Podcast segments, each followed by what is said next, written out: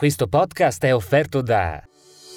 È arrivata la polacca dolcezza aversana, prodotta direttamente dagli artigiani del Pink House. La polacca è il dolce tradizionale aversano composto da una morbida pasta brioche che racchiude un cuore di crema pasticcera e amarene. Scopri dove trovarla sulla polaccadolcezzaaversana.it, disponibile in tutta Italia.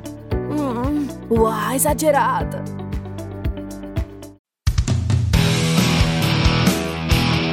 Citofonare Montone. Risponde Stefano Montone. Cari amici miei, buonasera, come state? Bentornati sul Citofonare Montone. E vi sono mancato, lo so, lo so, vi sono mancato e complice anche questo caldo afoso che si è sfiancato, ci ha fatto passare la voglia di fare qualsiasi cosa e ci fa venire la voglia solo di cercare un po' di refrigerio. Qualcuno di voi già sta al mare, qualcuno si prepara alle ferie, ma questa sera parliamo di un argomento abbastanza difficoltoso, è quello dei continui blackout nella zona di Aversa e dell'Agraversano. Insomma, come tutte le estati torride, ogni tanto c'è qualche blackout. Gli ultimi giorni sono stati una cosa incredibile, specialmente di notte. 6, 7, 8 blackout ogni notte con centinaia, migliaia di antifurti a suonare contemporaneamente, senza aria condizionata, in tantissime case senza nemmeno l'acqua perché nei condomini più alti l'acqua viene portata su elettricamente dalle autoclavi. Ma la colpa di tutto ciò qual è? La spiegazione è semplicissima. Noi abbiamo una rete elettrica gestita da e-distribuzione praticamente obsoleta che in tantissimi punti risale a 50 anni fa. 50 anni fa le necessità dei cittadini erano diversi, l'aria condizionata si, si contava sulla punta di una, delle dita di una mano, nelle case c'era un solo televisore, non c'erano tutti gli elettrodomestici che ci sono adesso e pertanto come si forza un po' la mano, come la richiesta di energia è più elevata. Questi cavi si surriscaldano, appena trovano un poco di umidità praticamente scoppiano e va scavato per aggiustarli, diciamo, per sostituirli. Le tariffe elettriche però non sono quelle di 50 anni fa, sono attualissime, sono carissime, forse le più care d'Europa. Ok?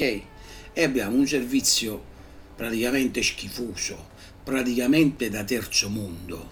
Nella zona di Casal di Principe ci sono stati blackout che sono durati anche 8 ore.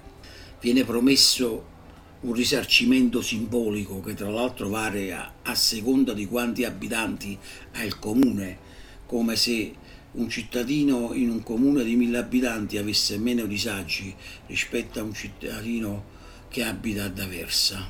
I sindaci hanno chiesto, hanno scritto a Enel Distribuzione di intervenire, di potenziare, però sono parole al vento, ci vorrebbe un'opera faraonica per sostituire e ammodernare tutte le cabine elettriche e tutti i cavi, un'opera incredibile. Anche la consigliera Olga Diana di Aversa, che è anche vicepresidente della provincia, si è fatta sentire con e-distribuzione e lei mi ha riferito prima ancora da politica, l'ho fatto da, da cittadina perché è una situazione insostenibile con questo caldo, stare senza senza ventilatore, senza condizionatore, senza acqua, senza niente, cioè abbandonati a se stessi. Bene si sa, questi interventi di rattoppo di emergenza vengono fatti anche di notte e poi gli scavi rimangono così come stanno, con le strade rovinate o i rappezzi se ne scendono subito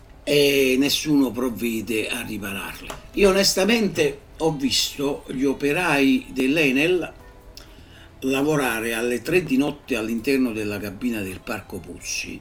Uno di loro è andato ad aprire la porta di, di ferro della vecchia cabina del Parco Puzzi e praticamente gli è caduto addosso perché era marcita praticamente, non è, veniva fatto un minimo di manutenzione. Gli è caduto addosso e lo stava per far male, fortunatamente non si è fatto niente. Dopodiché per staccare quei grossi interruttori manuali che sembrano ormai preistoria, si sono dovute mettere in 3-4 di loro perché erano praticamente ossidati e non si abbassavano. Questo vi fa capire in che stato sono le nostre cabine elettriche e che per forza da un momento all'altro, alla prima criticità, devono lasciarci a piedi.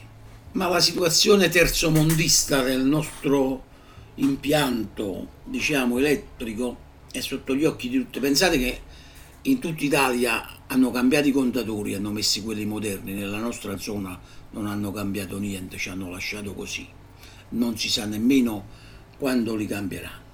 Ma oltre il danno c'è la beffa perché uh, ci stanno riempendo la testa con questo cambiamento climatico. Ci vogliono far capire che se c'è un'alluvione o se c'è un'altra, una tempesta, un tornado, la colpa è tua che cammini con la panda e non spendi 30.000 euro per comprarti l'auto elettrica. Questo stanno cercando di far capire praticamente, no? Che poi questi signori prenderanno due piccioni con una fava e ci costringeranno tutti quanti a comprare la, l'auto elettrica, ci dovremo indebitare, la più economica costa 30.000 euro, in una famiglia di soldi ce ne vuole più di una. E non solo faranno arricchire i loro amici produttori di auto elettriche, ma faranno arricchire anche le banche, le finanziarie, perché non tutti possono permettersi di andare a comprare un'auto elettrica in contanti. Ma vi è di più, c'è ancora un'altra beffa più grande. Eh, la comunità europea sta per emanare una, una norma che riguarda il, l'adeguamento di tutti gli immobili dei nuovi e dei vecchi. Praticamente se tu ristrutturi un immobile lo devi fare con dei requisiti, altrimenti non ti danno la conformità, non lo puoi nemmeno vendere praticamente. Allora, nelle case di 50 anni fa, tipo quello dove abito io, l'impianto era di 3 kW e mezzo. Spesso in queste case si trovano impianti totalmente non a norma dove un poco alla volta bisogna metterli a posto. Nelle case di 20-25 anni fa il, eh, l'impianto era indistintamente per ogni tipologia di appartamento di 3,5 kW. Qualche decina di anni fa hanno detto no, fino a 75 metri quadrati mi fai un impianto da 3,5 kW, da 75 metri a salire me lo fai proporzionato a 6 kW. È anche giusto, però me lo metti 6 kW e la fonte di erogazione è sempre 3 kW e mezzo, non è che ci cambia molto Mo perché hanno pensato che anche nelle abitazioni, come effettivamente qualcuno sta facendo, si sta mettendo l'impianto di 4 kW e mezzo perché ha bisogno di più aria condizionata, però non tutti possono permetterselo perché già la corrente così costa carissimo, figurarsi mettere un impianto di 4 kW e mezzo, ma è una scelta. C'è chi può, c'è chi non può. Nelle case che saranno costruite da qui a un annetto, addirittura per tutti gli appartamenti l'impianto andrà proporzionato a 10 kW. Ora per detto in parole povere, in un impianto di eh, 3 kW e mezzo di solito per esempio si usa un conduttore, un filo di un millimetro e mezzo che costa 20 euro a bobina ogni 100 metri.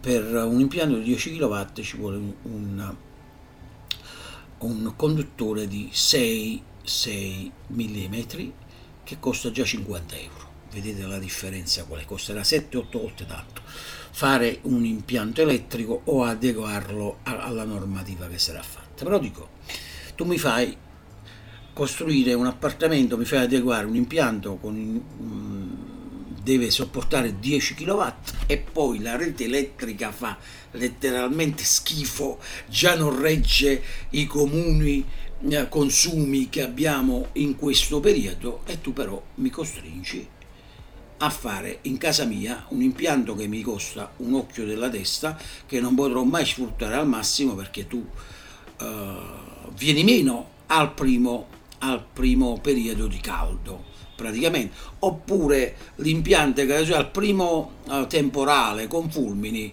l'impianto viene, viene subito meno e c'è il blackout. Insomma, la sfida che ci attende nei prossimi anni è dura.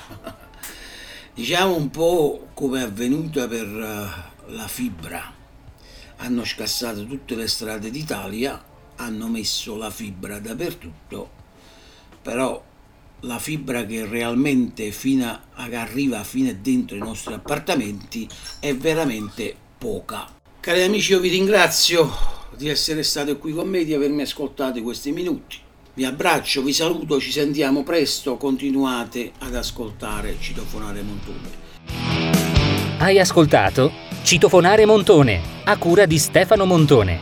Seguici su www.larampa.it e su tutte le piattaforme di streaming audio. Citofonare Montone. Tu bussi, lui risponde. Questo podcast è stato offerto da... La conosci l'originale polacca dolcezza aversana? Il tradizionale dolce aversano, una pasta morbida, lievitata e avvolta su se stessa che racchiude un cuore di crema pasticcera ed amarene, realizzata rigorosamente a mano dai maestri pasticceri del Pink House. Scopri dove trovarla sulla polaccadolcezzaaversana.it, disponibile in tutta Italia. Mmm, wow, esagerato!